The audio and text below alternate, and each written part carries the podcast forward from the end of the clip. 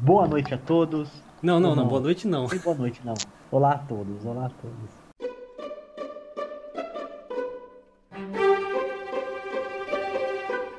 Olá a todos que nos ouvem.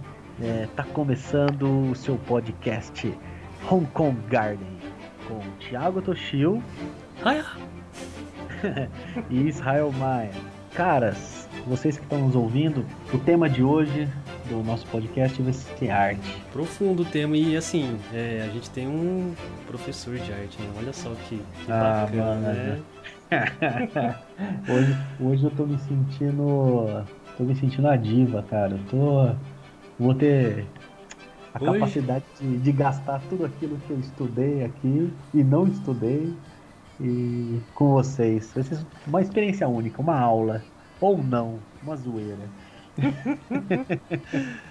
cara, pra mim é um momento. Mano, é um assunto muito especial, cara, falar sobre arte. Porque ah, fala muito intimamente comigo, cara. É um negócio que, que é um universo que, que eu cresci sempre curioso por ele. Cara, a arte ela é louca porque a gente vê muitas coisas estranhas ali que quando a gente é, vê a gente se pergunta, né, cara? Fala, pô, como que isso é interpretado? Como que isso é, é, é- é considerado arte, né? E acho que esse, É, esse papo veio assim, né, pra gente discutir isso é, e entender, né? Entender o- esses vieses, né? É, cara, porque assim, eu, eu um pouco da minha experiência, assim, cara, como quando. Como quando grafiteiro. arte- Como grafiteiro, mano, ó, eu, eu conto essa história, acho que quem anda comigo sabe como começou o lance do, do, do grafite comigo, né? É, eu comecei a grafitar com, com 13, 14 anos e tal, mas o- a, a minha descoberta da- dessa, dessa modalidade de arte, essa forma de expressão, ela veio mais cedo ainda. Eu entre 3 e 4 anos, eu sempre conto essa história daquele povo laranja, tá ligado? Que eu vi pintado todo, toda vez que eu passava de ônibus, eu via ela, ele, ele, ele esse, esse grafite, eu não nem sabia que era um grafite, o Toshi viu esse, esse trampo. É, eu passava e via aquilo e ficava imaginando quem tinha feito, por que tinha feito, e eu queria fazer aquilo. E, mano, eu era, um, eu era uma criancinha, cara. Então, como, como, como a arte tem esse poder de, de marcar a gente, de, de, de despertar, despertar é, questionamentos, mesmo muito cedo, né? E como a gente cresce com aquilo, aquilo marca, transforma e faz a gente querer fazer, entendeu? De observar o que o outro fez, a gente tem vontade de, de também fazer. Ou seja, ela tem um poder de, de, tipo, de germinar, né, mano? É uma sementinha. Nossa. Isa, eu acho que esse assunto é tão. É, um momento tão importante a gente trocar essa ideia, porque acho que assim, é, a gente vive esse momento de. que a gente escuta muito, né? Ah, As pessoas precisam se reinventar, precisam ter criatividade. É, muita gente aí que está sofrendo ali, né? Tipo, situações de ter que se reinventar por questões financeiras, né? E Sim. como, né? Como, é, acho que assim, tem pontos assim, que a gente vai tratar nessa conversa, como, como viver de arte. né? É possível viver de arte? Porque a arte, ela é, para muitas pessoas, ela, ela é uma atividade secundária, talvez paralela, um hobby, né? Como, sei lá, tem várias formas, né? De que as pessoas interpretam a arte pra, na sua própria vida. Uhum. Mas, cara, eu acho que assim, o assunto vai, vai, vai ser natural conduzido aí por você, professor de arte. É, mano. Você que nos ouve, eu vou pedir que você tenha, tipo, vontade de entrar numa viagem. Porque acho que de hoje vai ser um dos, dos mais viajados. Vai ser profundo. É, Não, e a gente tá no nosso terceiro episódio, assim, né, cara? É só o começo de, dessa aventura por Da Hong hora. Kong Garden. Hong Kong Garden. Nossa, Tosh. Agora eu Aí vou a além. gente entrou numa grande questão. Eu vou além. O cara que passou em frente dessa arte, pegou essa banana e comeu essa banana, é arte? Ah, gente, é. Mano, mano, tá, vamos lá. vamos começar por aí. Meu, é, assim como você tá fazendo essa pergunta, a- a- eu fiz Eu acho que qualquer um que viu essa notícia, você que não que, que tá escutando sobre a questão da banana, ela é uma noticiazinha que saiu no começo do ano aí, do, foi no começo do ano, né? É, por aí. É, de um, de um artista tal que num salão de arte ele cola uma, uma banana com silver tape na parede e tá ali. É, aquela é a arte dele. E que depois, durante a exibição, apareceu um, um felizão e comeu aquilo. Uh, e essa obra de arte, essa obra de arte tava com um preço de acho que era 50 mil dólares, eu não tenho certeza ao certo quanto disso. Mas ao invés dele sofrer represálias do artista da banana, o outro cara, o artista gostou do que ele fez e incorporou aquilo. Transformou, isso falou assim, completou o ciclo da, da arte, entendeu? Porque, bom, vamos lá, vamos lá, vamos fazer uma pequena explicação sobre isso. Tá, quando, quando isso é arte conceitual, meu amigo, e arte conceitual é um bagulho de bater na cabeça nossa? Tipo, seria é... uma privada? É, tem. Puta, mano. Tem o do. Tem o, tem o do Chan, né? É, tudo, Marcel tudo Chan. Isso, tudo isso vai começar com esse cara, tá? O do Chan, ele.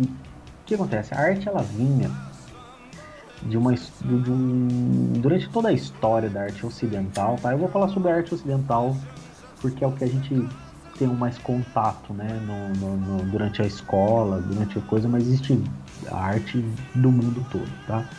Durante a, toda a arte do mundo ocidental, do, do europeu ali, ah, a partir do, do, Renascimento, tudo começa a ter um, uma, uma, série de regras que um artista deve seguir para pintar uma obra, esculpir uma obra, né? A, regra clássica. Com, com o advento da, da, da, fotografia, né? O artista ele para de ter a pressão de retratar o que ele vê né? Aquela pressão. Então começa a ter várias liberdades. Então começa a surgir as várias escolas de arte. Eu estou fazendo um resumão assim, tá? E o que acontece? Quando o artista ele ganha, ele, ele retoma, né? Eu gosto de falar que ele retoma essa liberdade. Ele começa a querer ousar. Então você tem lá impressionismo, começa os ismos, né? Impressionismo, cubismo, expressionismo, expressionismo abstrato, dadaísmo. Dadaísmo, do Chan ele vem dessa escolinha aí, tá? Eu sou um dadaísta, Dada, eu acho. Dadaísmo, dadaísmo é foda. Quando você começa a estudar o dadaísmo mesmo, você entende o, o lance. Esses caras queriam uma liberdade total. O, o Dada vem de um brinquedo de criança, que é um cavalinho de pau. É um cavalinho de pau, é uma palavra, é, era um brinquedo a palavra é espanhola, se eu não me engano, né? Vem do espanhol. E era um brinquedo de criança, porque ele ele tinha esse lance de, tipo, de, de, de, fazer as coisas sem conexão. Você faz o que você quer fazer. O Dada é isso, ele é a liberdade total. Então. Isso é arte. Isso é arte. a total liberdade. E aí o que acontece? O Duchamp meio que, tipo, nem pra sacanear mesmo, mano. Eu vou fazer o seguinte. O Duchamp vinha dessa escola do Dada ele pega um mictório, manja. Ele pega um mictório, ele põe ele meio de ponta cabeça e assina. Não com o nome dele, põe um outro nome, um pseudônimo. E, mano, ele é aceito ali no, no salão. E todo mundo começa a questionar, né? Tipo, e é isso? O que, que o Duchamp ele fez? Acho que chama-se essa é, handmade, handmade. Ele cria esse, esse, essa nova categoria na arte, que é a categoria do que? O artista ele não precisa mais manufaturar, fazer o objeto de arte. Ele não catou e esculpiu um mictório. Ele pegou um mictório, colocou ele num pedestal, assinou, chamou de fonte e tava ali. A obra de arte dele era essa. Surge a arte conceitual, que é o que? O artista ele pegar, pegar o que vale não é o objeto feito em si, mas a ideia, o conceito que ele emprega para surgir aquilo é uma arte que nasce do, da, da, transgressão, né? O Duchamp transgrediu as normas, né? Tipo, de todas as normas da academia. É da hora por isso, é bem, bem punk, mas ao mesmo tempo ele gera confusão, né, cara?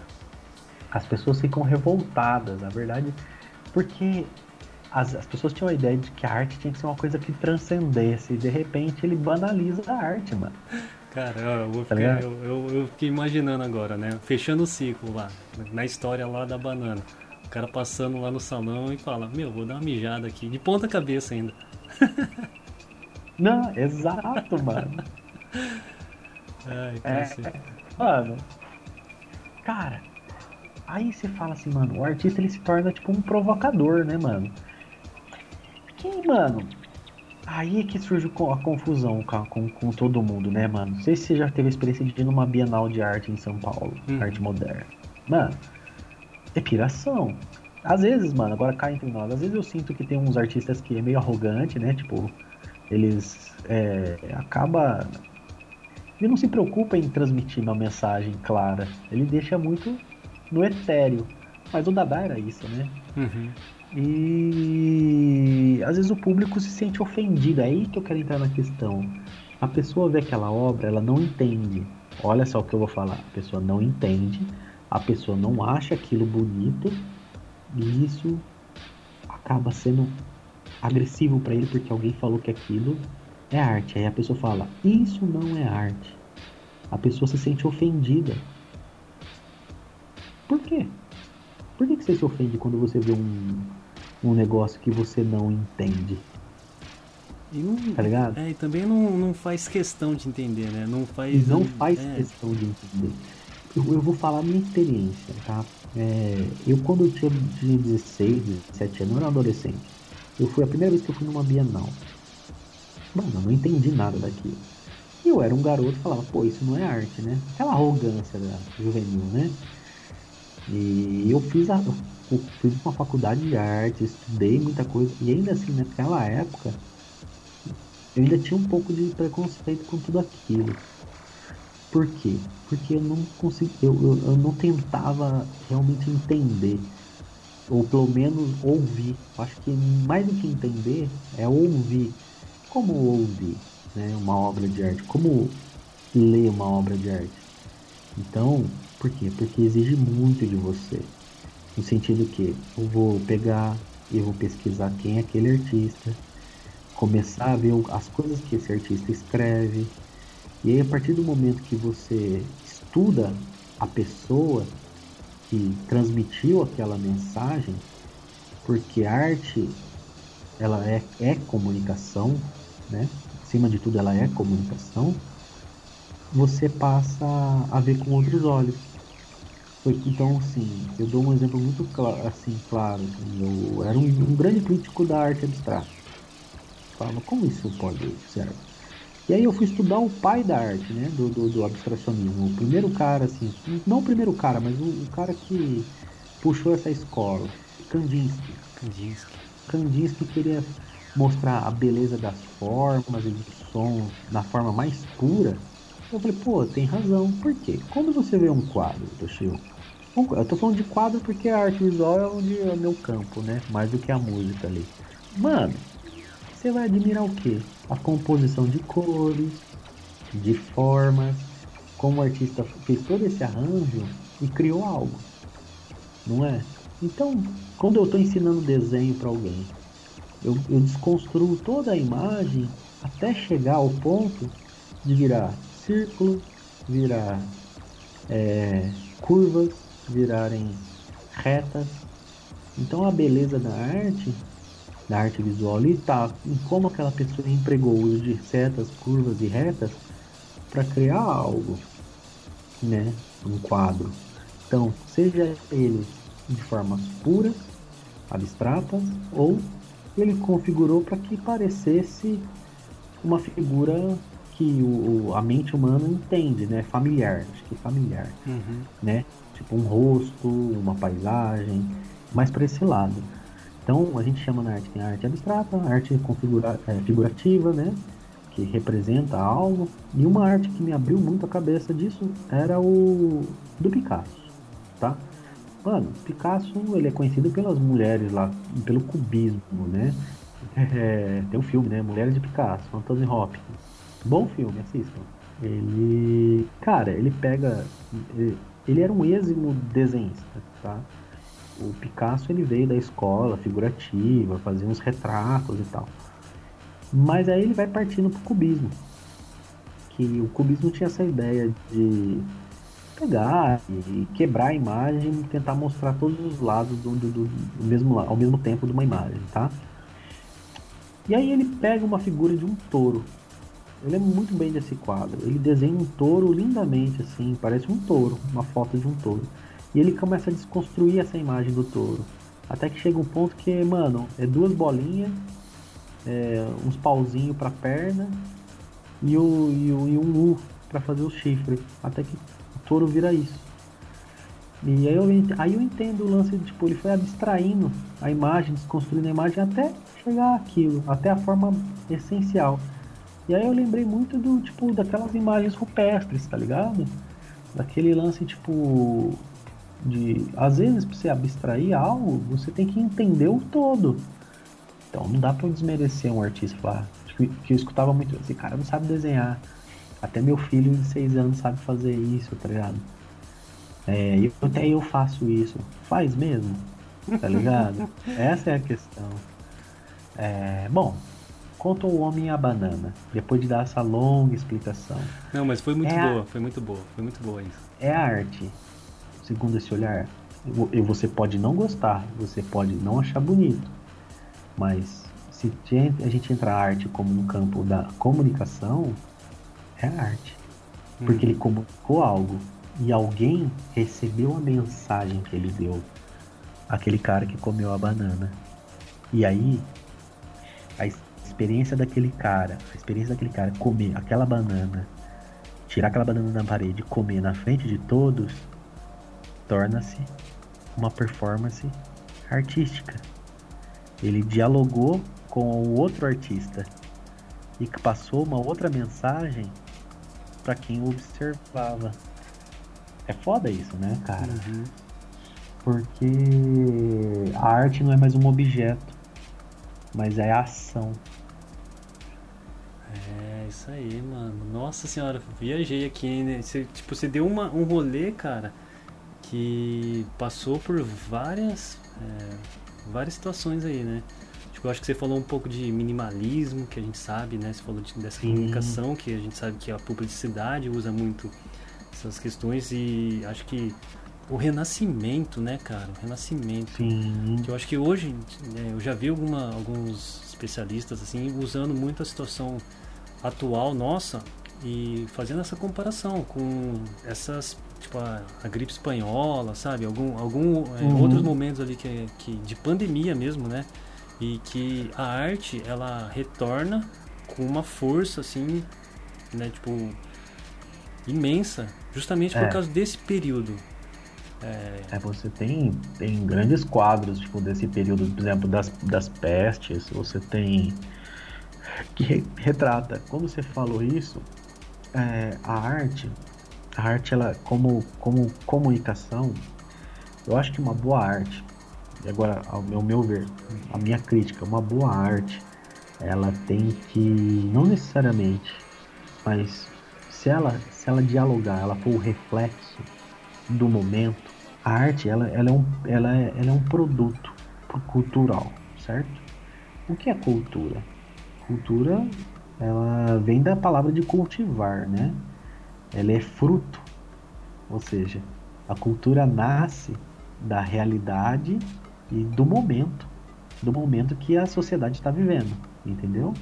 se ela é, ela é, um, é um produto cultural, ela surge, é um fruto de uma cultura, de um momento, de uma época, então uma boa arte é uma, é uma arte que, que, que, que representa o espírito daquela sociedade, daquele momento, que ela comunica daquele momento. A gente, o Renascimento surge no finalzinho da Idade Média, tá? É, por que a gente chama de uma arte que renasce? Esses artistas daquele momento, né, do, do lá do final do século XV para o século XVI, né? Que, que momento social estava se passando lá na Europa nesse momento? A Idade Média, ou a Idade das Trevas, foi chamado por quê? Porque se obscure, é, obscureceu a cultura, né? A, a, população geral não tinha acesso à cultura, era ignorante, a igreja é, dominava tudo, né? E então as pessoas não liam, as pessoas eram analfabetas e, e só uma, uma seleta casta da sociedade tinha instrução. Momentos das, da época das pestes, né? E, então assim, a, renascença surge quando os artistas eles começam a estudar os autores clássicos do passado, os gregos, entendeu? Começa a estudar a escultura grega, os escritos dos filósofos gregos. Então a arte renasce.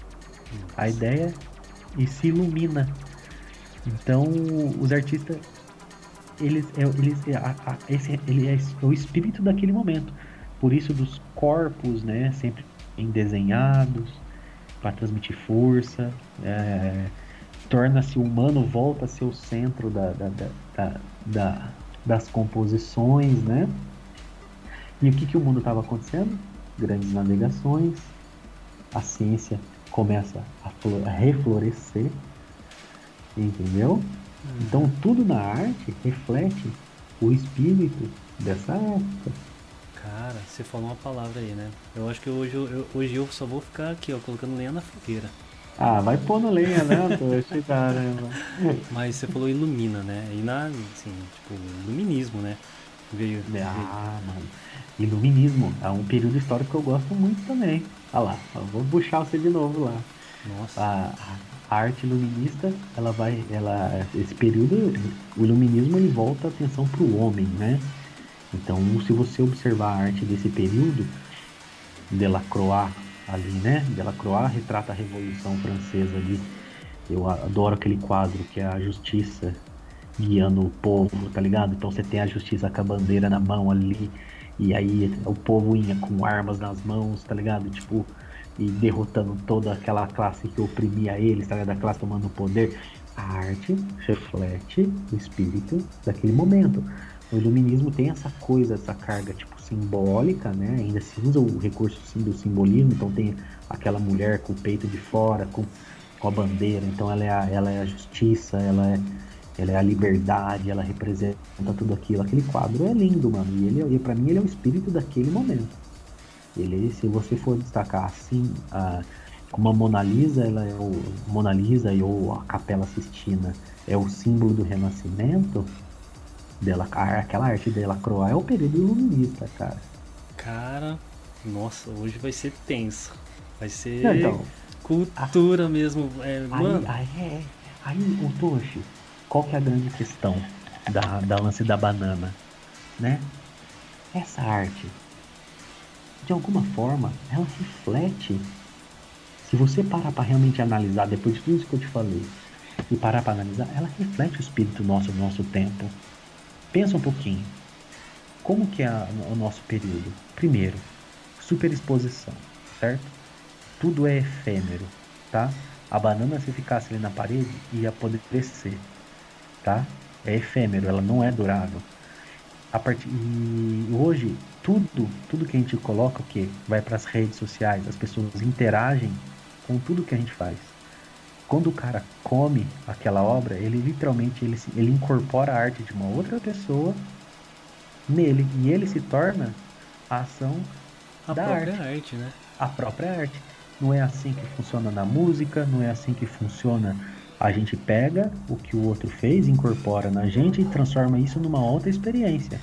Então a gente tem o lance da efemeridade, tudo é efêmero, tudo é passageiro na nossa arte a arte que a gente faz hoje, a foto que a gente posta hoje no Instagram, amanhã ninguém mais lembra. Tá ligado? Stories. Ela é, ela é altamente perecível. É triste que eu tô falando, mas é. Então, o artista que dialoga com, com isso, tá vendo? As pessoas, a leitura da arte, para se ler uma obra de arte, antes da gente criticar, sair do bonito, feio, tenta entender como uma comunicação, como ó, a expressão de uma época. Entendeu? Nossa. Ó, vai. Bom, pergunta aí. É, cara, quando, é, vamos voltar ali, né? Tipo, num, vamos voltar. ideia que eu escutei já faz um bom tempo. Nosso meio ali profissional, né? Tipo, ah, as pessoas começaram a ter que ter mais de uma função. Né? Hoje, hum. acho que quando hum. começou essa questão da digitalização mesmo, né? A gente entrar nessa era da informação. É, cara, você precisava ter novos skills, assim, né? Tipo, e complementares que você ia se tornando um profissional melhor quanto mais informação e habilidades você é, detinha, assim, né? E Sim. eu acho que a relação que eu vi na época e o que faz muito sentido, fez muito sentido para mim naquele momento, e ainda faz, com certeza, é com o Leonardo da Vinci. Que ele era, sabe, é, ele era um artista, ele era um inventor, ele era um Puta, cara, ele era um cara de outro ele é- universo, é, é né? Multi, multitarefas, mano. É, ele inventou várias, ele inventou uma bicicleta, né, cara? Coisas assim, tipo, é, é assim, experiências Paraqueda. de. É, o, o homem, tipo, ele teve a visão de, meu, o homem pode voar, vai voar. É, cara, e aí assim, essa relação foi com o profissional daquele momento que precisava se reinventar. Isso há 10 anos atrás. Um profissional que tinha que se reinventar, tinha que ter já aquela questão da criatividade, porque estava entrando nesse novo universo que permitia, sabe, uma plataforma uhum. ali de comunicação, de é, produção, de tipo, coisas que eram analógicas, né, e é, eram muito direcionadas para um profissional, elas começaram a passar a ser acessíveis é, como a própria ah, gravar, tipo, olha só, gravar um CD, né? Gravar um, é, você ter lá um, um software que você é, grava, grava um ensaio, né? Tipo, meu, acho que isso não foi uma coisa de uma hora para outra. A gente teve uma não. evolução gigantesca ali é, dos meios, né? Dos meios eletrônicos e tudo mais, é, para proporcionar isso, né? Eu, e olha que eu tô falando Exato. isso de um momento que nem a internet existia, né? Não. Ou a internet ainda era uma, uma questão de é, pesquisa, né? Pronto, assim, era uma questão é, de é. pesquisa, ponto. É, e não de criação, né? Eu vou criar conteúdo. Não existia esse termo, né? É, você acha que todo conteúdo que é criado hoje pode ser considerado arte? Pô, Toxa, aí você me pegou num, num ponto. Esse ponto. Tá, vamos lá. Produção é entrevista com o artista, tá? Entrevista. Entrevista com o artista. vamos lá. Não, mas ó, tá sendo da hora, tá sendo da hora. Eu gosto, eu gosto disso. Mano, houve uma época, eu, eu tô falando por mim agora, pelo meu ponto de vista, que eu falaria não. Não é. Agora chegou um outro ponto da minha época que eu tô pensando o seguinte, não sei. Por quê? Vamos lá. Tudo que o homem faz é arte, não. Mas tudo que é arte, é, o homem fez, certo? Então vamos lá. Como que eu posso responder essa questão ou trazer um pouco mais de luz para ela? Nossa, eu tô muito sério, tô muito sério. Tô me sentindo muito o professor Cortella aqui. É, logo você pode ver que não, mano. Então vamos lá. Ah, eu, vou, eu vou falar com você, eu vou, usar, eu vou puxar a coisa lá para trás, mas bem lá para trás. Vamos lá 10 mil anos atrás, tá? Vamos chamar os nossos ancestrais, os, os homens lá, os, os Neandertais, os Homo sapiens, ali. Vamos lá. Quando aquele homem pintava na caverna, tá? O bisão, a própria palma da mão, o cotidiano dele ali, tá? Porque a gente ao certo não sabe exatamente por que ele pintava, mas ele pintava, tá? Ele tinha noção do que ele estava fazendo era arte? Não, ele simplesmente estava fazendo, ele tinha esse impulso por fazer. Fazia, tá? Uh, aí trazendo a história um pouquinho mais pra frente, vamos andar mais um pouquinho, tá? A gente tá fazendo uma viagem há um tempo aqui, mano. Tem um DeLorean aqui, vamos lá. É, o, o artesão, aí já vamos ter uma, um nome para esse ofício. O artesão, observe que eu estou falando artesão, não artista. Artista é um tema muito novo. O artesão, porque o artesão ele, ele, ele, ele trabalha com, como um ofício. Qual que era a função dele? Pegaram e fizeram um uso daquela coisa, daquele instinto do homem, que era o quê? Retratar algo, comunicar algo através de algo que além de palavras, não é verdade? Então, começou a marcar, gravar, principalmente lá com nossos hieróglifos, ah, as esculturas de, de, de, de esfinges, de sarcófagos, ah, cetros de, dos faraós mais elaborados. Ele estava fazendo arte ali? Não. Ele estava preocupado em ter uma função para aquilo que ele estava fazendo. Ele estava fazendo o serviço dele, como artesão: esculpir, pintar, entalhar. Beleza. Então vamos lá, mais um pouquinho. Na Grécia. Aí começa o quê? A maioria das esculturas tinha um propósito. Retratava os deuses que eles veneravam, as figuras mitológicas. Os frisos contavam a história das. Os frisos que tinham nos templos contavam as histórias de batalhas, tá? Eu vejo esses caras muito mais próximos de um ilustrador que a gente tem hoje.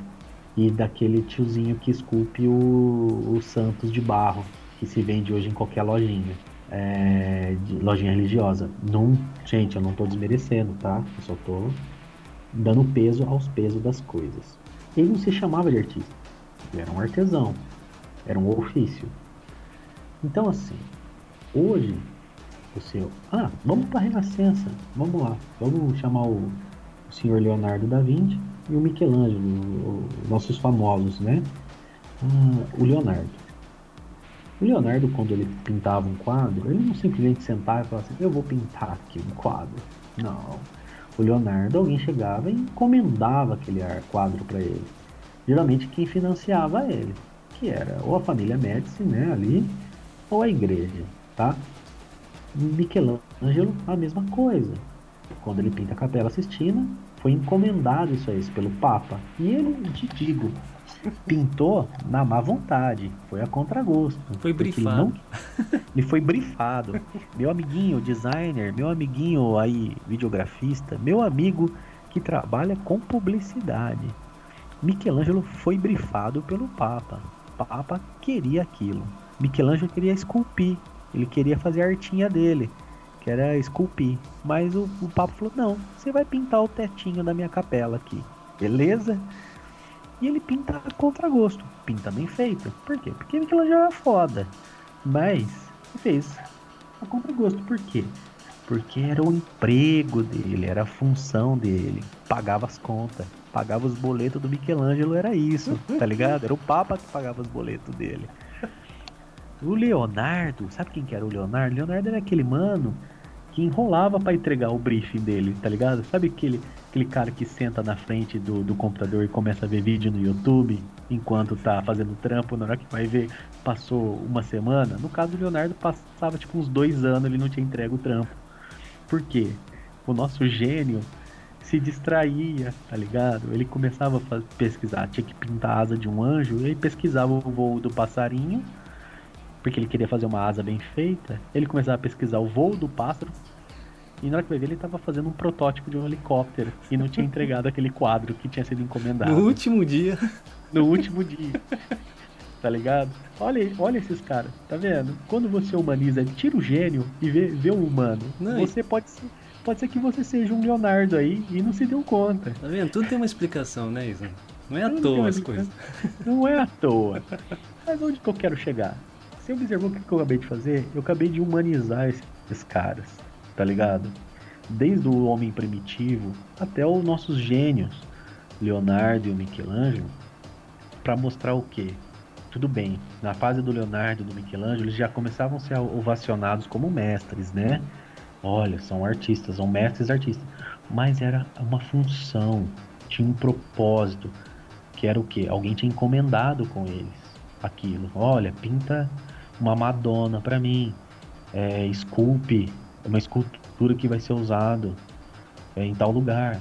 Então assim, ele era, esses artistas, eles eram muito mais próximos do que hoje a gente chama do que de ilustrador, de fotógrafo, de fotógrafo, aquele jornalístico, aquele publicitário, entendeu? Do ilustrador de livro, do videografista, do nem do cineasta, mas Não. muito mais do diretor de fotografia e do diretor de cena.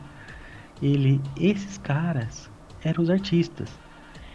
Então, quando você está fazendo uma arte hoje, talvez você não deva se preocupar o que é arte, porque quem vai determinar o que vai ser arte hoje, o que está sendo feito arte de arte hoje, vai ser a história.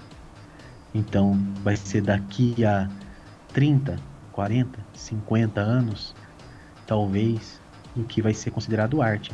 Por que, que eu digo isso? Vamos voltar para o nosso amigo. Vamos voltar, não. Vou lhe apresentar hoje o nosso amigo agora nesse assunto, Vincent Van Gogh. Meu amigo, Vincent Van Gogh era o típico artista fudido. Desculpe o palavreado. Morreu fudido. Ele, ele morreu fudido. E eu já deixo a dica aqui, ó. Tem excelentes filmes sobre ele. Tem um que saiu agora com o, aquele William Dafoe. William Dafoe ele faz o Van Gogh magistralmente. Vale a pena. Eu acho que é o Portal da Eternidade. Lindo filme, mano. E tem um outro filme que conta após a morte do Van Gogh, que é todo feito pintado a óleo. É uma animação feita pintada a óleo. É bonito, é cansativo de ver. Não vou mentir para vocês. Mas tá vale a pena. É, tem. Não, não, esquece isso, hein, gente. Mas é um bom filme. É, então, onde que eu quero chegar? O Vincent Van Gogh, por que, que ele era um artista fudido? Amigo, ele acabou de vir de um momento de ruptura da arte. Sabe quando eu falei para vocês que começou o artista para ter a necessidade de pintar o que se tá vendo, né? Porque até então o artista tinha a função de fazer retratos, o pintor. O impressionismo passa assim, não, quero pintar o que eu tô vendo em loco, as impressões de luz daquele ambiente. E o, e o Van Gogh estava mais na vanguarda, ele queria pintar como ele sentia aquilo que ele estava vendo. Por isso daquelas pinceladas espiraladas, tudo meio deformado e tal. E isso foi incompreendido na época. Olha só, temos nosso sinal, nosso artista foi incompreendido. E as pessoas achavam que aquilo não era arte que ele estava pintando. Era só borrões de um louco num quadro. Literalmente falavam que ele cagava de tinta a tela. Certo? Foi colocado até no manicômio. Então, e no período dele tinha grandes caras que eram considerados artistas e que, se, e, e que hoje não se fala mais deles. Eram caras que na época tinham sucesso, na época vendiam quadros, mas hoje não se fala mais nesse. E hoje uma, um quadro do Van Gogh vale milhares de dólares. E ele é considerado um mestre das artes. Ele é considerado um artista maior. Ou seja, precisou de um distanciamento histórico para se determinar. Porque o Van Gogh estava no espírito daquela época. Mas naquela época não foi reconhecido como tal. Terra para Israel. Volta. Volta pro jardim aqui. Isa, é, cara, então é, o que as pessoas estão fazendo hoje como arte, né, como conteúdo, né? É, uhum. Não desanimem, né? Porque daqui não alguns alguns daqui a alguns séculos. Tô brincando. Gente, na me... agora eu vou, vou, trazer um pouco de otimismo, tá? Uh, haviam colegas do, do, do, Van Gogh que naquela época que o Van Gogh estava muito fora da casinha, tá ligado? Mas teve caras que tiveram prestígios, prestígio mesmo naquela época já, tá? Mesmo Manet, Monet, Renoir, é, esses caras eles tiveram prestígios, tá? É que o Van Gogh, mano, ele tava muito fora da casinha. E beleza, mano, que onde eu quero chegar também, mano, você vai pagar um preço às vezes alto por estar tá fora da, muito fora da casinha. É, mano, mas eu, puta isso, você, cara, é, você falou esse termo, né, fora da casinha e é um termo que a gente escutou muito, né? Pense fora da caixa, né? Tipo, meu. É. Só que é aquilo lá, né? Do mesmo jeito que o pessoal fala, pense fora da caixa, mas ande, ande dentro dessa outra caixa. é, é, é. Vamos lá. Tem uma caixa muito maior a galera não quer, tipo. Pagar mano, o preço. Não quer pagar o pagar preço. Pagar o preço. É, é. É, a gente, mano, eu tive, eu acho que eu tive, você teve já a experiência disso, que a gente saiu totalmente, falaram, sai fora da caixa. A gente saiu fora da caixa, já tava lá na estratosfera e falou, não, pera, volta, volta, volta. Mas, por quê? Porque, mano, a verdade é que, que a sociedade, ela vai no confortável, entendeu? A gente vai no que é confortável tá? Vamos lá, vamos, vamos usar a moda. Moda é arte? Com certeza. Entendemos, entendemos moda como comunicação e expressão da nossa, do nosso momento, ele é arte, certo? É que acontece. Na, eu estava conversando com um professor de moda. Você tem o que é moda e o que é tendência, né? A tendência vem antes do que se estabelece como moda. É a caixa maior. E é a caixa maior. A tendência é o cara que saiu. Geralmente é o cara que saiu para fora da caixa maior, né? Por isso que às vezes a gente vê em desfiles aquela coisa mais espalhafatosa, né? E aí e o, o, a galera traz pra caixinha maior, entendeu? Traz para dentro, né? Caixa maior traz para dentro, então dá uma para ficar mais palatável. E aí depois o, a, a indústria mastiga isso e deixa pra massa, tá ligado? Então é isso. Quem quer andar fora da caixona paga um preço. Que é aquela cara que a galera olha e fala, mano do céu, tipo, eu, o cara anda igual o David Bowie na rua. Entendeu? E, aí tem, o, tem, tem a galera que descolada, que é o que anda na moda, e tem os mortais que, mano, pega aquilo que já tá mastigado, que já foi pasteurizado, entendeu? E consome. É isso. E... A tendência, né? Olha lá. É, a ten... então, para você andar na tendência, você tem que estar disposto a ser olhado de forma estranha pelas pessoas, tá ligado? É... Tá. Quando chega na massa, aí ela, a massa vai consumir, tá consumindo que o, que o cara lá da tendência já tá lá na frente, tá ligado? Já tá pensando em outra coisa. É o, é o cachorro correndo atrás é o Van, do rabo. É o Van Gogh. É o cachorro correndo atrás do rabo. Mas é, tem uma indústria, né, cara? Quando a gente fala de moda, é, é. é muito mais, assim, é complexo porque existe a, a, indústria, né, cara, que cria isso, ela já é, passa pela mão ali das pessoas que já sabem, né, que vão definir quais são, né, é, as acaba... próximas tendências. Então, aí você acabou de me ditar uma coisa, tá ligado? A arte, ela tem uma indústria hoje a indústria cultural, ela existe, tá ligado? E o que que acontece? Nossa, mano, nossa, hoje vai ser foda, mas vamos lá. É. A gente vai ter que fazer capítulos aqui da arte, né? E convidar, e convidar, também, né, artista. Acho convidar. que quando você eu, falou eu do, do, professor de moda, eu falei, pô, esse cara podia estar tá aqui também, né? Podia estar tá aqui. Mano, é um cara acessível, super acessível, mano. Eu acho que ele falaria muito bem. Mais do que eu. Porque eu só falei e reproduzi o que ele falou ali pra mim. É, mas vamos lá. A indústria da arte. O que, que é foda? Hoje, o que, que eu, você falou do Duchamp, a gente falou do cara da banana. Existe um consenso que dentro da, da, da, da indústria da arte, da cultura, da indústria cultural, tem essa elite. O crioulo ele fala no rap dele que tipo é, toda cultura vira comércio ao ponto de degradação, tá? Num dos versos do rap dele. O que, que acontece? Exatamente isso. Você vai, você cria algo novo. Duchamp criou uma ideia nova. Aí a indústria cultural absorveu aquilo, ao ponto que aquilo já, já perdeu a essência do que ele era. Mas a, a, mesmo ele fazendo isso, é, a indústria fazendo isso, é reflexo do nosso momento, que é o que? A, industrialização do produto cultural. E teve um cara que foi muito sabido e jogou nessa onda. E eu gosto muito desse cara, Andy Warhol. Nossa. É, tá? pop art. Pop art. O que, que ele pega? O, mano, o Andy Warhol não era só um caralho, um espertalhão que reproduzia as caixas de sabão brilho, as garrafas de Coca-Cola e a Marilyn Monroe. Tinha um porquê. Ele queria, ele queria dizer algo, além de ganhar dinheiro com isso. Qual que é o lance? Mano, tem um, tem um quadro, tem, um, tem uma série de serigrafia da Melly Monroe que é muito clássica. Ele fez várias delas, né? A primeira coisa, é que aquela foto da Mary Monroe que ele usou fazer serigrafia, não é uma foto só. Ele, ele é uma imagem idealizada da Mary. É uma imagem editada. O que, que é? É o sorriso perfeito de uma foto, o olhar perfeito de uma outra foto, o nariz de uma outra foto, o cabelo de uma outra foto. Então não é uma única foto que ele usou.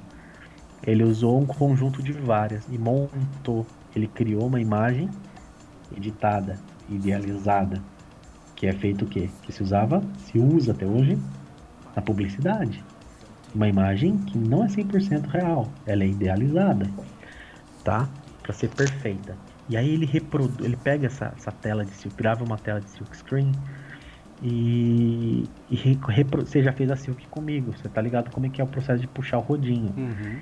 Ele, ele não lavava a tela, ele não fazia a manta, ele, ele foi, foi, foi fazendo várias impressões seguidas uma da outra, desgastando a tela. Até que a, prim, a, primeira, a primeira imagem obtida da, da Mary é perfeita. A última da tela está totalmente desgastada, apagada, cheia de falha. E aí, beleza, ele vende isso. Mas o que, que ele queria dizer com isso?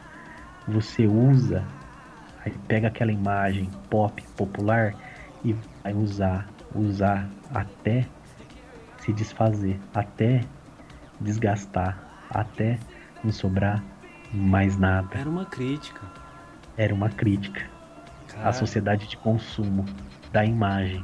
Você consome aquilo. Que, e, e, que não é o que aconteceu com a Mary, não é verdade? Nossa. Você usou. Viajei no... aqui, viajei. Então ele, ele, ele, ele, transformou. O que, que ele falava? Ele transformou essas, essa cultura popular, o pop, que era visto como uma arte menor, né?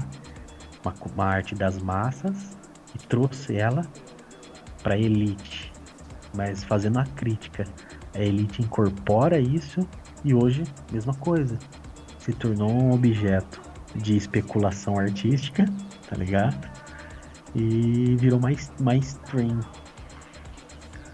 Caralho. Saca? Eu... Então, arte é isso, cara.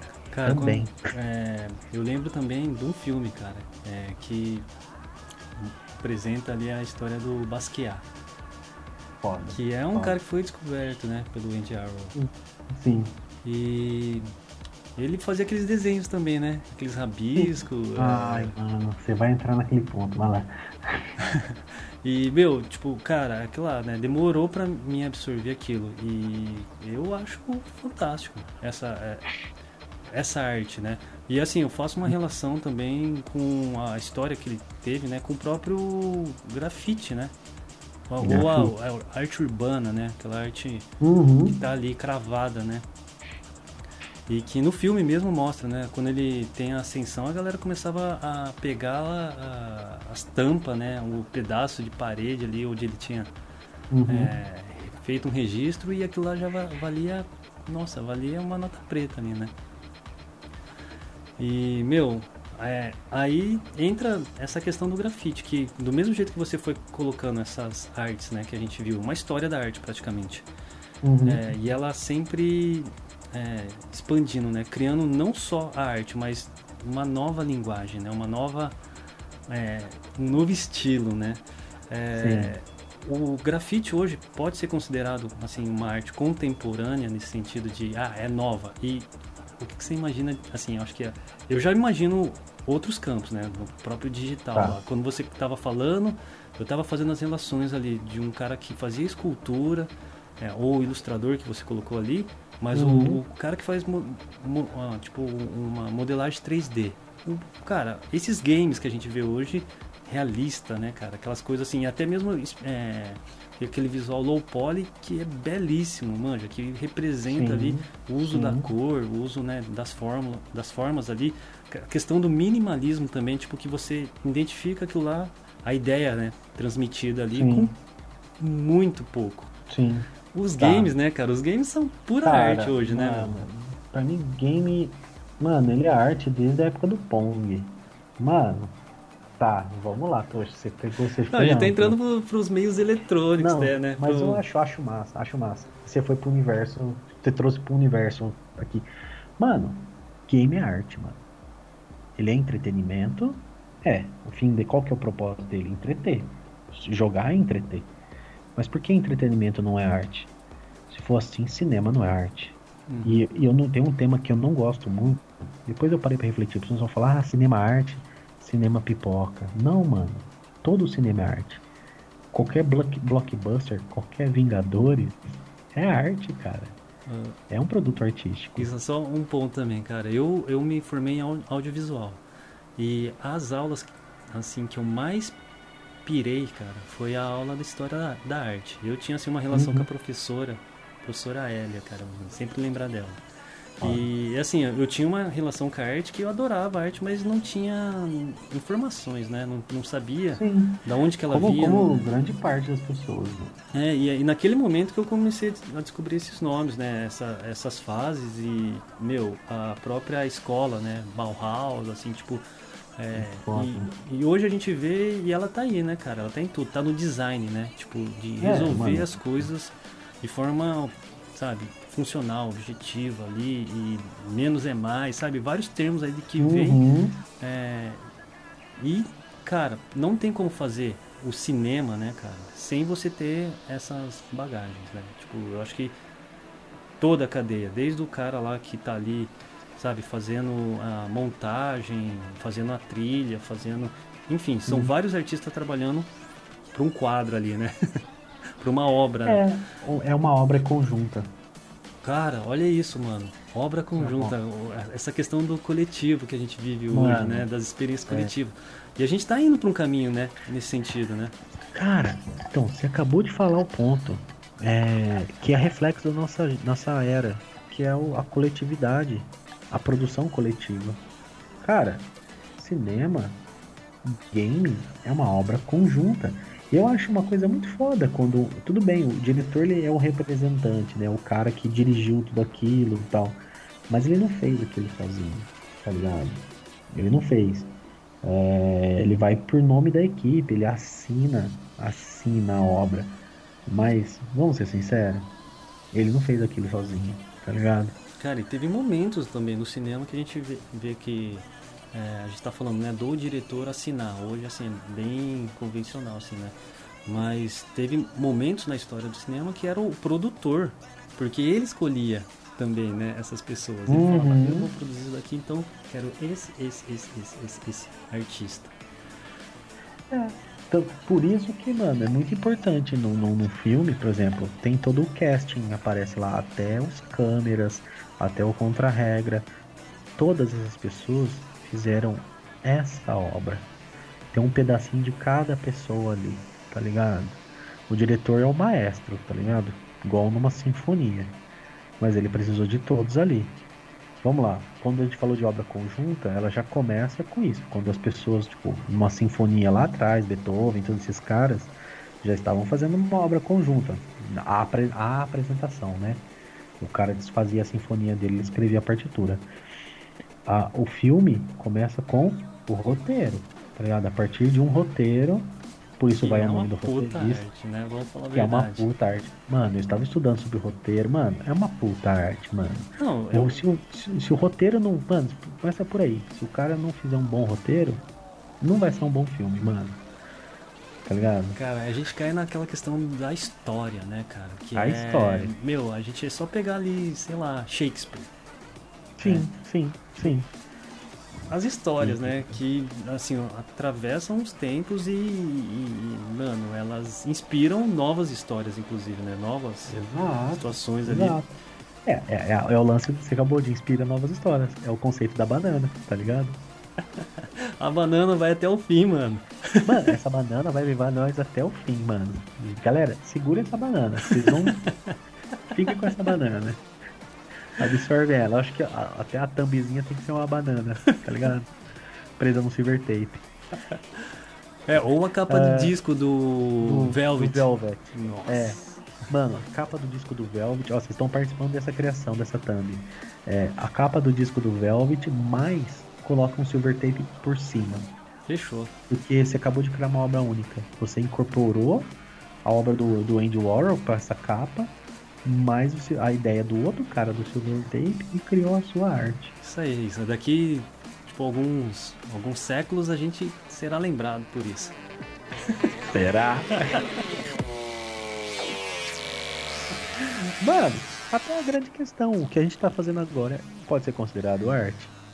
Com certeza. Eu acho que assim, a visão do espectador, né, cara? A visão da pessoa, do re receptor, não sei se do é. receptor da mensagem, cara.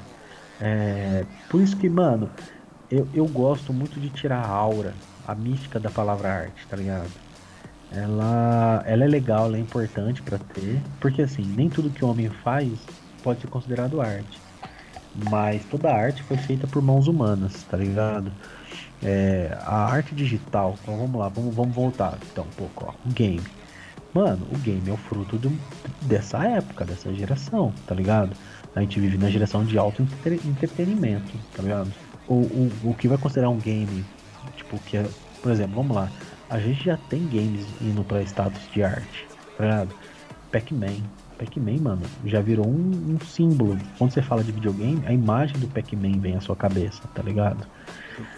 Tá ligado? Ele virou um ícone. Mas olha só, é, é, é, esse, esse período que a gente tá colocando de 300, 400, tipo de séculos à frente, e acho que a gente, no caso do Pac-Man, a gente reduz isso há décadas, né? É, não foi compreendido como arte naquelas, naquela, naquele momento. E isso está acontecendo exatamente agora. Né? Com, numa, num, e assim, acho que talvez esse momento que está todo mundo aí em quarentena é, vai inspirar uma série de artes assim. Toshi, mano, em 2007, eu vou trazer uma coisa. A gente foi na vanguarda. Sesc, traz essa exposição de volta. Eu participei, eu trabalhei como monitor de uma exposição no Sesc que chamava acho que Game Cultura. Game Cultura. Cara, que exposição da hora. E nessa exposição, o que que tinha? Tinha quatro arcades de diferentes períodos. Você tinha Space Invader, você tinha Pac-Man, é, Street Fighter e Double Dragon, que eram ícones que marcaram períodos dos games. Uhum. E aí você, a gente tinha nichos com computadores com o que tinha de atual nos games, que era o que? O início dos MMOs, né, dos multiplayers online, né, que hoje é o que todo mundo joga praticamente. Tem lá League of Legends, você tem Counter Strike, você tem, mano, não vou lembrar de todos. Enfim. Você quer os novos? Tava... É, mas vamos lá. O que tava na cena na época era Ragnarok, era. Tinha um outro chamado The Duel. Uh... Tinha... Enfim. Lembrei do jogador número 1, um, tá? Quando você falou isso. Jogador aí. número 1, um. exato. Mano, o que que acontece? Você já tinha uma exposição que tava ali. O César tava na vanguarda, apresentando uma exposição, transformando game em arte. Transformando não, trazendo ele para dentro do espaço expositor de arte. E tanto, eu lembro muito disso porque foi lá que eu conheci os trampos do pessoal do SHN, tá? Uhum. Lá que tinha, era tudo decorado com lamb dos, dos brothers do SHN. E, mano, então, pra mim não tem luta. Game é arte, tá? O que vai trazer os games que vão se consagrar como arte, a história vai dizer. Porque vem do lance da relevância, daquele que melhor representou um momento, então, igual eu falei, Pac-Man, Street Fighter, mano, para mim Street Fighter 2 é uma obra de arte, mano. Ah, aquilo foi revolucionou o game, aquilo trouxe a jogabilidade tipo, de, de, de, de combate, você tinha um visual, você tinha uma história. Mano, quando você fala de game de luta, primeiro nome que te vem, Street Fighter. Depois dele, surge todas as outras saraivas de games de luta que pega disso. Ah, você vai falar para mim, Mario. Mario, mano. Mario é um objeto cultural, mano. As pessoas, a molecada de hoje, ou a molecada não, os adultos, né, os velhos, os velhos, transformou o, Mar, o Mario é um símbolo de uma época. Ele é, ele é o nosso, nossa Vênus de Milo, cara. Tá cheio de tá, tá, tá, Pikachu, Pokémon, Cara, e tá é ligado? legal, é legal porque agora, é, acho que assim, no, a gente você começou é, o tema de hoje falando sobre a cultura ocidental, mas isso não existe mais, essa não. divisão, né? O é, mangá, é né, global. Cara? O mangá, mano, mano, Takashi Murakami é o cara que tá pegando essa, essa leva do mangá e trazendo para esse ambiente de galeria, né? Cara. E, mano, mas pra, pra molecada hoje, pra molecada, pra nós, mano, pra nós, essa que tá. Você, há, há 200 anos atrás, há 100 anos atrás, a gente não tinha a capacidade de reprodução e comunicação que a gente tem hoje. Esse intercâmbio de cultura. Então, a, a, gente tem que perder o conceito de arte como sendo algo material, apalpável. Aí vai entrar naquele aspecto que você falou. Por exemplo, um, um filme, um anime, no fundo você não tem um, você precisa de ter um objeto físico, tudo é streamado. Tudo hoje está na nuvem, tudo hoje existe, mas não existe. Ela arte digital, no sentido assim, por exemplo, eu, eu faço uma ilustração hoje inteiramente no computador, ela é feita de luz, ela é feita de pixels. Ela é cálculos matemáticos. E na parede também, né, Isa? Eu tenho. eu acompanho. É, aí eu, eu vou entrar nessa Eu sigo você. Parede. ah, mano, vamos, vamos entrar na questão do grafite. Tá, vamos lá. Uh, o grafite é uma arte efêmera, tá? Por que efêmera? Mano, primeiro, eu faço um suporte urbano que tá sujeito a transformações do meio, né? Como que alguém vir passar uma, uma lata de tinta ali, aquele muro ser derrubado, a própria deterioração do, do tempo, do sol, da chuva, vai interferir nesse tra trabalho. Então, uma arte que eu faço ali vai durar no máximo 3 anos, 4 anos, depois ela vai desaparecendo. Isso nos melhores dos casos. Uh, o grafite, grafite art. Com certeza. E a pichação? Também. Também, bom. Mano, é, eu tive muito essa discussão. E eu não sabia, quando eu era mais novo, eu não conseguia responder isso, né? Lembra que sempre eu vou falar, tipo, arte é, o, é a comunicação do nosso, do nosso tempo, né? O grafite ele, ele nasce na ilegalidade, assim como a pichação, tá? A pichação e o grafite, na essência, eles são as mesmas coisas, que é, são letras estilizadas feitas no suporte urbano, tá? O, a palavra grafite vem do, do, é uma palavra latina, né? Vem do latim, que é para grafite, grafite de papel, grafito. Tanto que a, gente, a, a, grafia correta, meus amigos, para o movimento grafite não é como se escreve grafite de desenho. É a palavra do latim, que é aquela grafia com dois Fs e um T e um I no final, tá? Não é estrangeirismo, é a palavra correta do movimento. O grafite moderno, ele surge ali no, no finalzinho dos anos 60, no Bronx, né? Naquela região ali que estava nos guetos nova-iorquinos. E a gente está falando do grafite moderno. Mas por que, que a gente usa a palavra latina? Porque em Roma, os, os cidadãos romanos já escreviam nas paredes mensagens de protesto, palavras, palavras de amor e o próprio nome em carvão nas paredes. Olha que legal, Pisa. É, mano, é. o grafite e essas mensagens, né? A gente entra em uma outra questão, né? Que é da arte também, que é o ativismo. Ativismo. O ativismo, manja. É, e a gente vê, assim, artistas se destacando né, nessa linha, né? Acho que eu acho que o mais é. relevante dentro desse contexto do, do grafite é o Banks. Bem, gosto muito do Banks, porque ele não se preocupa muito com a estética, né? Ninguém ele... sabe a cara do Banks mesmo, é isso? Não, ele ainda ele é um. Supostamente vazou a, a cara dele, assim, mas nada é muito certo, né? Porque ele ainda pode ser considerado um grupo, ninguém consegue se é um cara ou se é um grupo mesmo, né? O que sabe tem uma história de como come, começou o, o Banksy, né? Ele fala que durante o, a pintura de, de trens, né? Viu, gente? Viu? Grafia, ele tava grafitando trem, tá? Ele tava pintando de forma ilegal, só pra, pra avisar. O grafite, gente, esquece esse negócio que o grafite é o legalizado e a pichação é o ilegal. Não. O grafite surge na ilegalidade, ele é marginal. Só depois de muito tempo que a sociedade começou a aceitar. Ele não era prática de vandalismo, tá?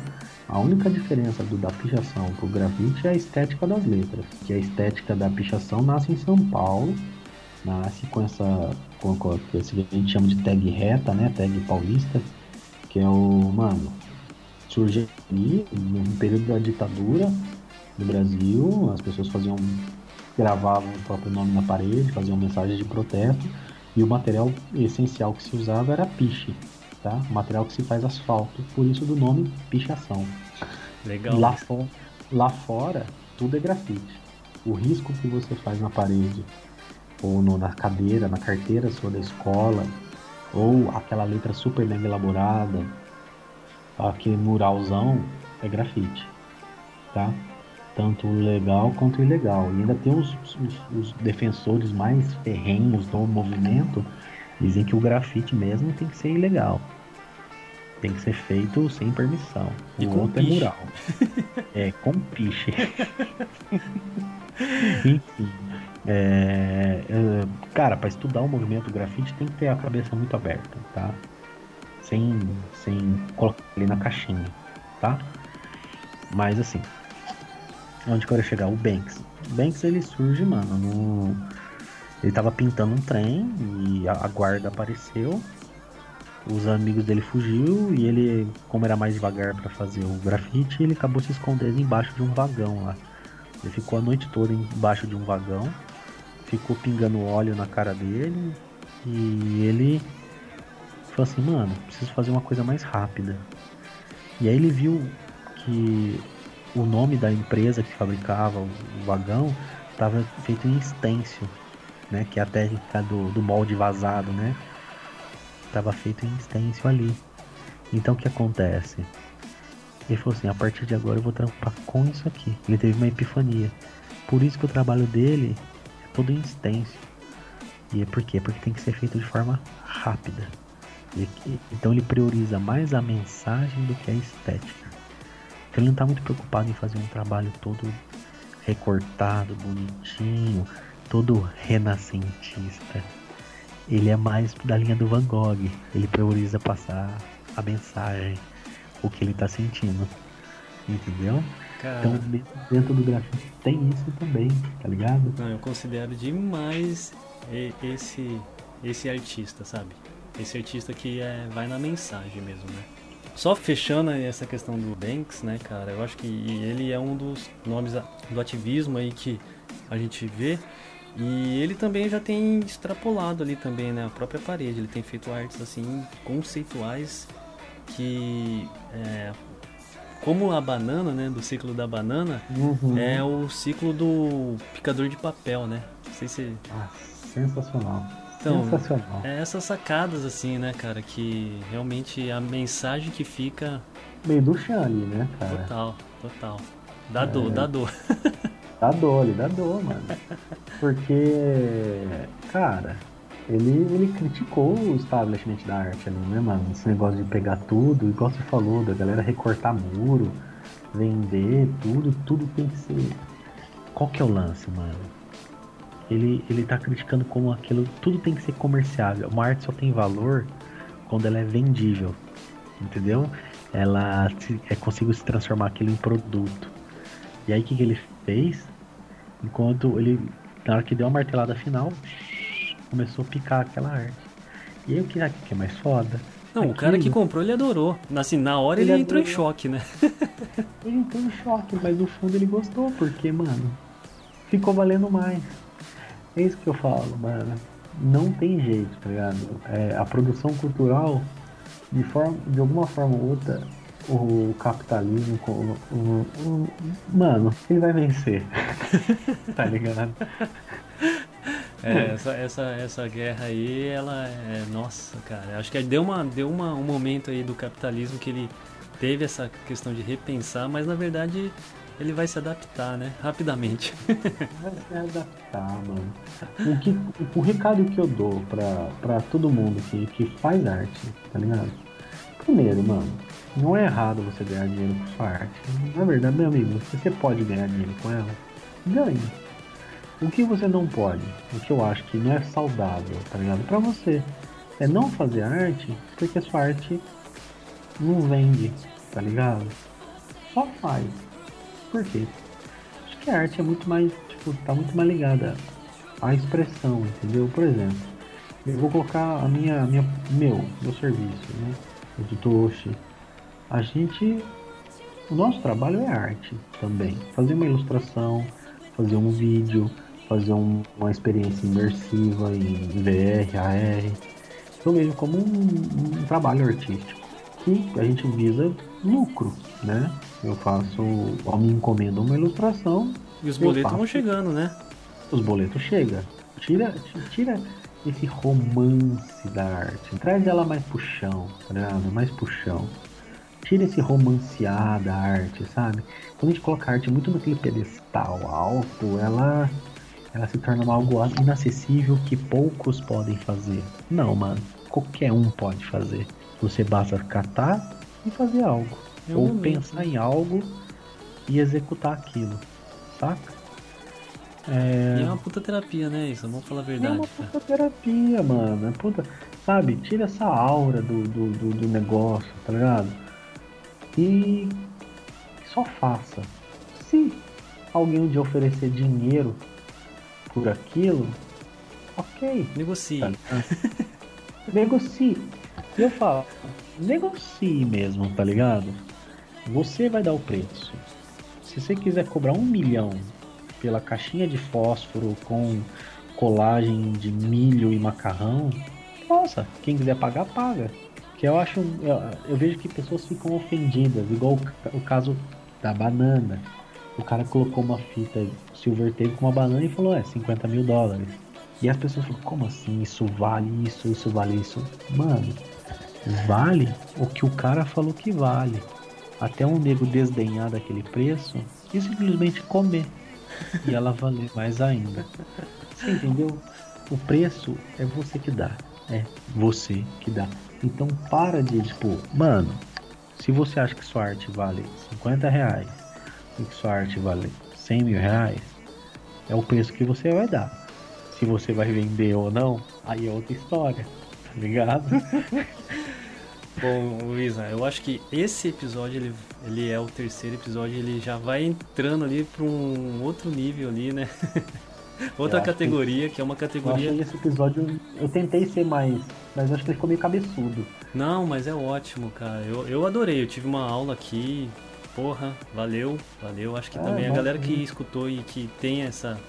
Essa é, curiosidade, né? Porque acho que muita gente não teve a oportunidade de ter uma é. história da arte ali e, e, e, ter essa afinidade por arte, né? Porque a arte é uma coisa que tá ali, cara, é entranhada mesmo ali na, na é, no, é, no sentido cara. das pessoas, né? É, eu acho que assim, a gente. É difícil falar de todos os movimentos artísticos porque, né, cara, a arte existe em tudo. E acho que assim, considerações finais, né, cara, que é. Uhum. Tipo, em relação ao tema de hoje, é que a, pra mim a arte é isso, é a soma de tudo, né? É a soma de, tipo, de todas, todas as formas de expressões e elas podem se desdobrar em várias, várias formas. Coisas. É. E ela existe porque, de fato, ali, do jeito que a gente colocou, existia ali um artista que era o cara que retratava a realidade. E depois teve aquele momento, né, de expansão, né, que, cara, esse foi um momento mágico para a arte que levou é, a gente ter aquela consciência de que o mundo real não é o suficiente para nós, né? É. E, cara, a gente é muito mais do que isso, a gente é muito mais do que essa questão física mesmo, né? A gente tem essa questão do da expansão da, é, de da transcendência. Transcendência, cara. cara. E porra, mano, valeu. Eu acho que hoje foi um episódio Imagina, cara. que você brilhou, Israel. Nossa, mano. Eu fico lisonjeado, lisonjeado.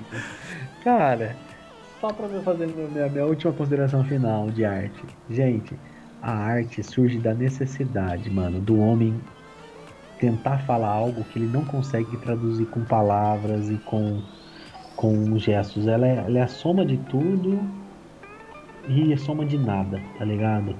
Ela é, ela é um abstrato, tá ligado? Ela é o que você não consegue dizer, só com palavras, tá ligado? Cara, você Acho falou. É você falou isso para mim esses dias aí. Numa outra conversa você falou, é. cara, tô fazendo uma releitura de algumas artes minhas de alguns anos atrás e hoje eu entendo porque eu fiz aquilo. E, é, e fica aí, né? Fica a dica, cara. Às vezes é, ela, ela é. Você só se expressa, né? Você só transborda ali aquela inspiração que, que tá ali, batendo ali, né? Na, na, na cabeça ali, na, na ação ali, na lata. E, cara, é, talvez é daqui a algum tempo você vai entender o, aquela mensagem mesmo, né? E, e pra, é, talvez para as pessoas ali já, já entendam, né, cara? É, que estão é, é. recebendo. é. Quando vocês forem. Quando. Uma dica. Uma dica. Dica, dica mesmo. Quando dica de ouro. Expo... Dica de ouro. Quando vocês forem numa exposição, numa bienal, mano, qualquer exposição, forem num museu, é, pare de, de tentar, tipo, vai com a cabeça muito aberta. E para de tentar perguntar assim, tipo, se você pode, se você tem um artista na sua frente, não pergunta para ele o que ele quis dizer.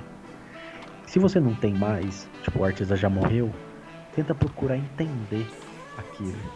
Mano, não é só ver um quadro, não é ver só uma pintura, não é só escutar uma música, não é só assistir uma peça, um filme, jogar um jogo. Vai pesquisar sobre aquilo negócio que te chamou a atenção pesquisa, procura conhecer a vida de quem fez, é, o que ele escreveu, o que ele disse, aonde ele fez, que período ele fez, como ele fez, por que ele fez aquilo com aquele material, entendeu? E aí a experiência artística é mais completa, tá ligado? A, a contemplação da arte é muito mais completa. Caralho. Saca? Entendeu? É. É, é, é, é gostoso, gente. Não é chato, é gostoso. Cara, quando você. Pensa assim, quando você tem uma banda que você gosta, você não, às vezes, você, quando você vira fã, você não vai procurar saber a história. Aí você fala, vê a história do cara, vê o momento do cara, da vida do cara. As coisas não começam a fazer mais sentido. É a mesma coisa. É e, a mesma e, e o contrário coisa. também, às vezes. É, às vezes você gosta da música, aí você vai saber do cara, você fala, que caceta. Que caceta, mano. Não é que saiu coisa boa de um lixão de ser humano, tá ligado? É, é, é. é. cara, tem uma fita que, tipo, aí a gente vai falar, tipo, de questão de separar a obra do autor, né? Mano, igual eu falei do Picasso.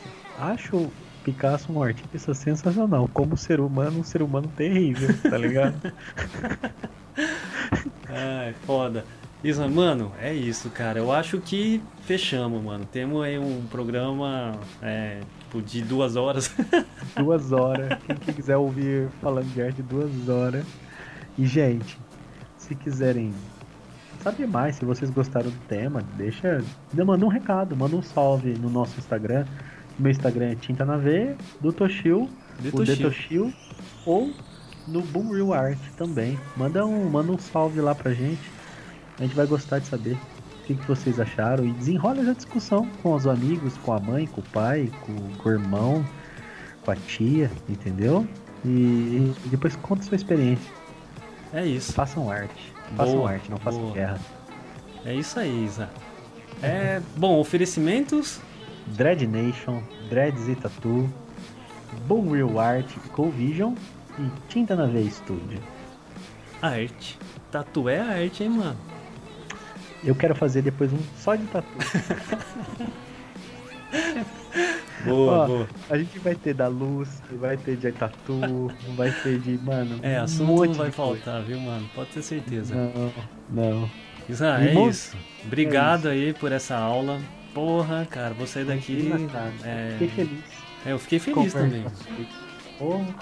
É... é isso então, eu... galera. Então, Semana que vem a gente já tem um encontro marcado mais louco ainda. É isso. E fique pensando nisso. Durma com a banana, durma abraçado durma com a com essa banana. Tchau, galera. Beijo. Um abraço. Até mais. Beijo. É.